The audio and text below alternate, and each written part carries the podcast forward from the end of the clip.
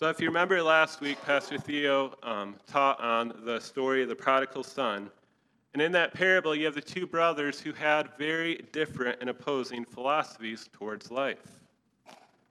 Before the prodigal son had repented, he wasted his life, while his older, while his other brother spent his life as a faithful drudge. It was someone who looked at his faith as something that was menial or some monotonous task that had to be done. Now, both attitudes here are wrong. The approach for believers is one that invests their lives in ways that benefit others and bring glory to God. Today's passage continues by looking at the topic of stewardship.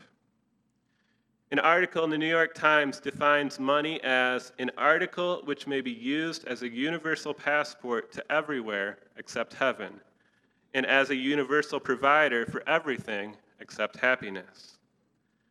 As we have worked our way and continue to work our way through the Gospel of Luke, we can see that Jesus speaks quite a bit on material wealth and how we have to be careful in the role we allow it to play in our lives.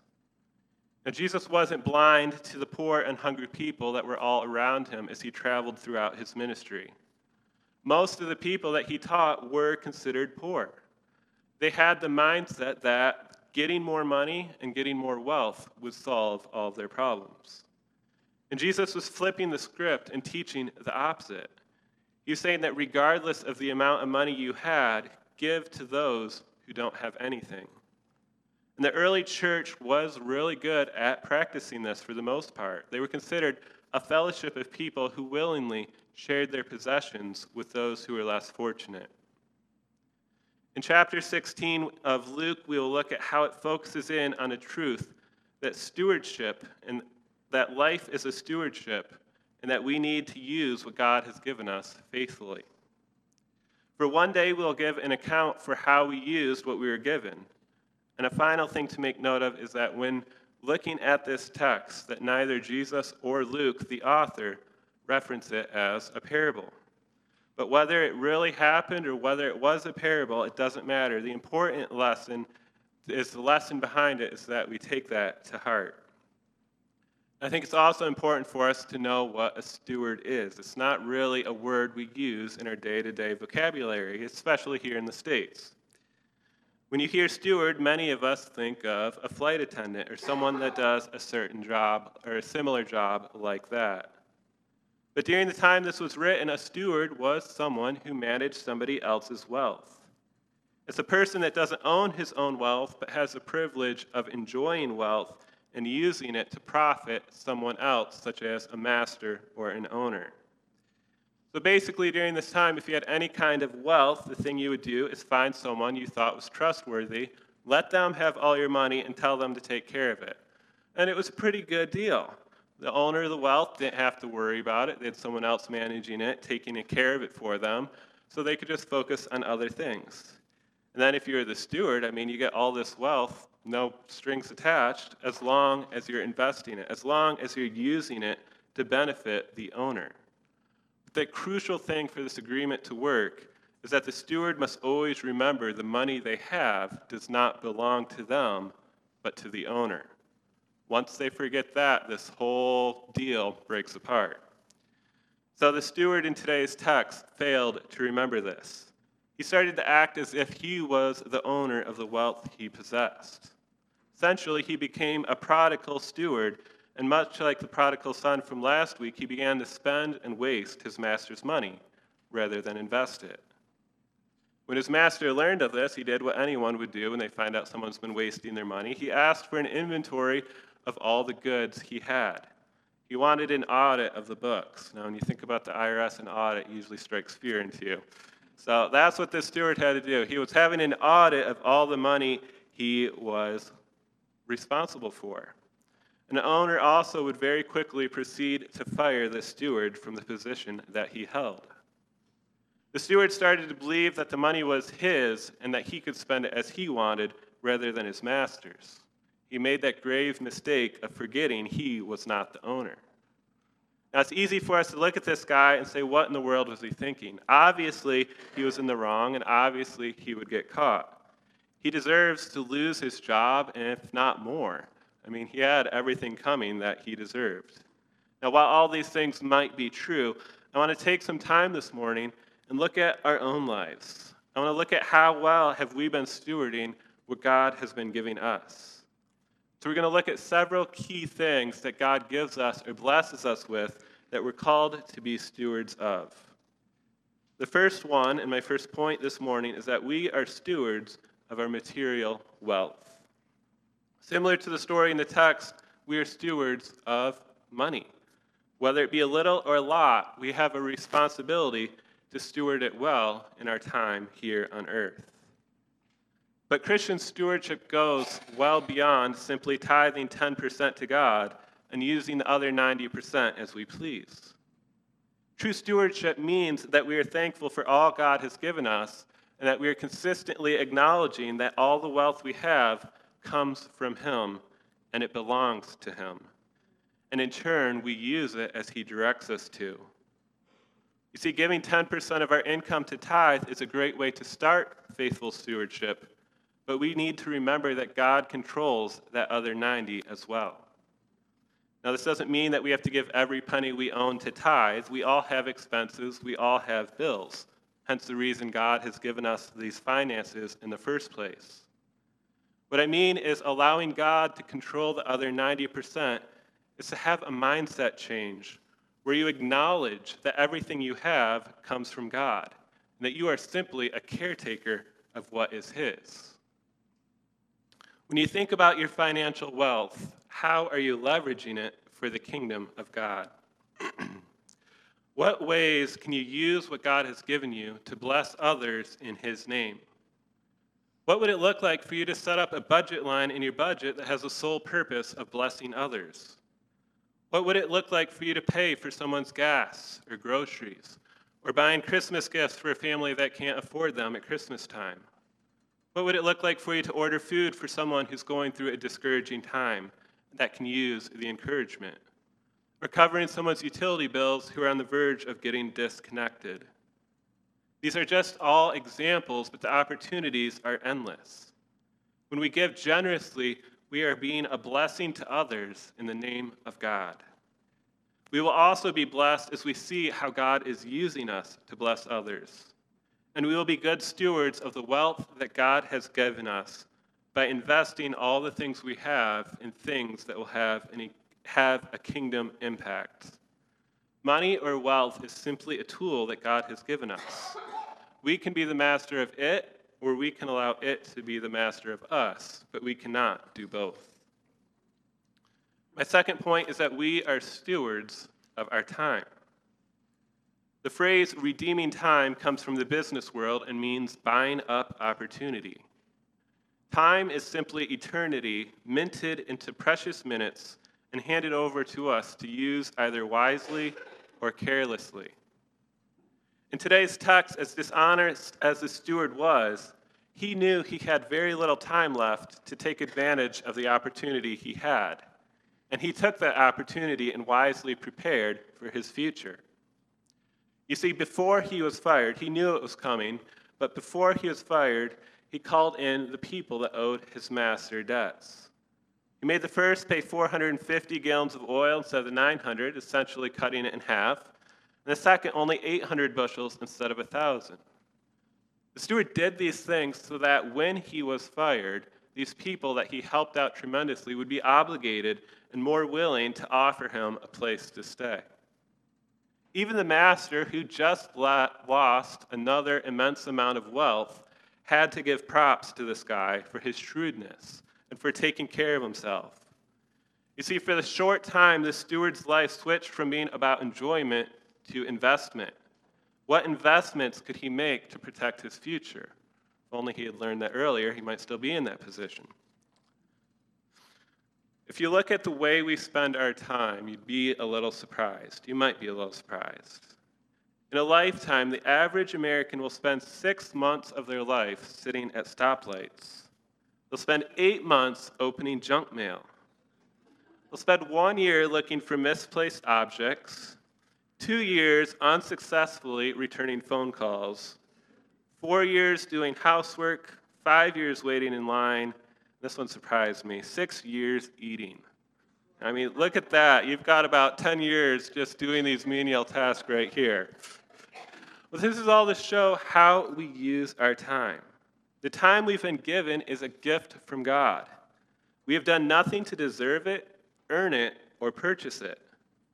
Just like the air we breathe, time is a part of life. And this gift from God is not ours alone. It's equally been given to each person, whether rich or poor, educated or uneducated, strong or weak. Every man, woman, and child have the same twenty-four hours each day. Another important element of time is that as much as we may want to, it cannot be stopped or slowed down. Time always marches on. Once it's gone, it's gone. So how are you going to spend your time? A minute ago, I listed off how much time the average American spends doing these various tasks. Now, these tasks, as much as we wish they could, can't really be helped. We have to do them. We have to spend time doing them, just like we have to spend time working and doing other tasks. But what do we do with that extra time? Think about it. How much time do you spend with your spouse or significant other focusing on nothing but your relationship?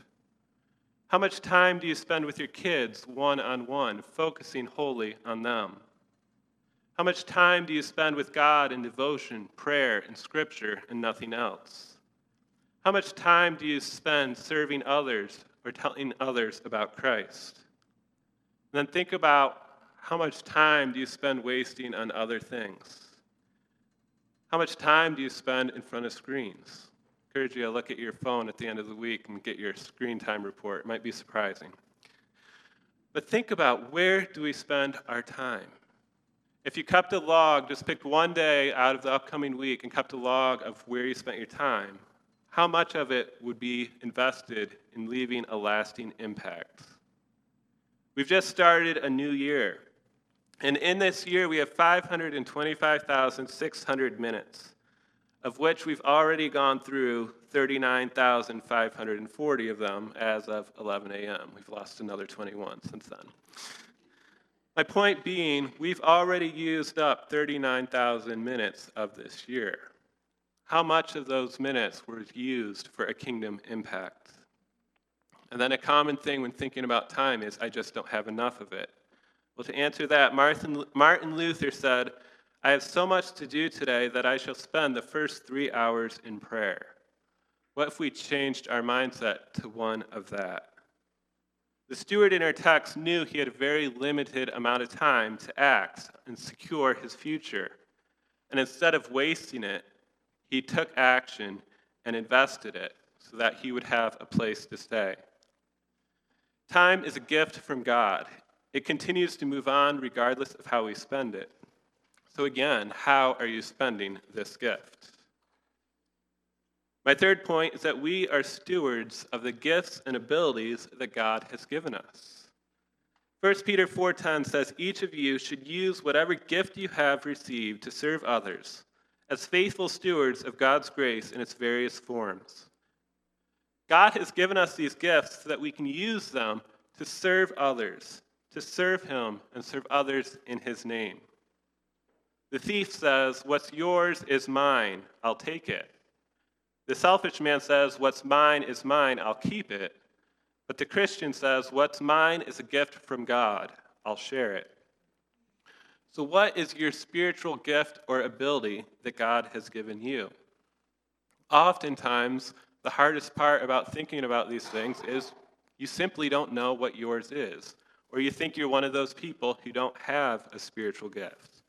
And this is oftentimes the hardest part. And if this is you, I encourage you to take some time and read about spiritual gifts in Scripture. You could spend a whole series talking about them, so I'm not going to dedicate too much time. But you can look in First Corinthians eleven through thirteen, Ephesians four, and Romans twelve. Each of these passages talk about spiritual gifts and the importance of using them. But right now, all you need to know is that every single person on this earth, God created with some kind of spiritual gift, some kind of ability, some kind of passion, and you guessed it, God wants us to steward them well. They were not intended for us to keep to ourselves. They were intended to share with others, to encourage those who are down, to meet the needs of those who are hurting, and to show those who are lost how they can be found in Christ. First part of stewarding our gifts well is, again, if you don't know your gift, to figure out what it is. My final point this morning is that we are stewards of the gospel. First Thessalonians two four says, "On the contrary, we speak as those approved by God to be entrusted with the gospel. We are not trying to please people, but God, who tests our hearts." God has entrusted us with the treasure of his truth, and we are called to protect it and invest it in the lives of others. In other words, we're called to be faithful stewards of it. In a way, this last point encompasses all the others. Through our material wealth, through our time, through our gifts that God has given us, we can steward all of them faithfully. And when we do, we'll in turn be able to share the gospel through each of these things. When we bless others through random acts of kindness, through a financial gift, through giving them our time, when we use our talents that God has given us, we are opening up opportunities to share the gospel with others who don't know about it, to encourage those who do know about the gospel but are questioning if God might care about them. This is what it comes down to, our mission to be good stewards of everything God has given us, and to share the gospel with all we encounter, to shine the light of Christ in what is, in what is quickly becoming a very dark world. The bottom line this morning is that we must be faithful stewards with what God has given us. The title of this message is "You Cannot Serve Two Masters." The steward in our text tried to.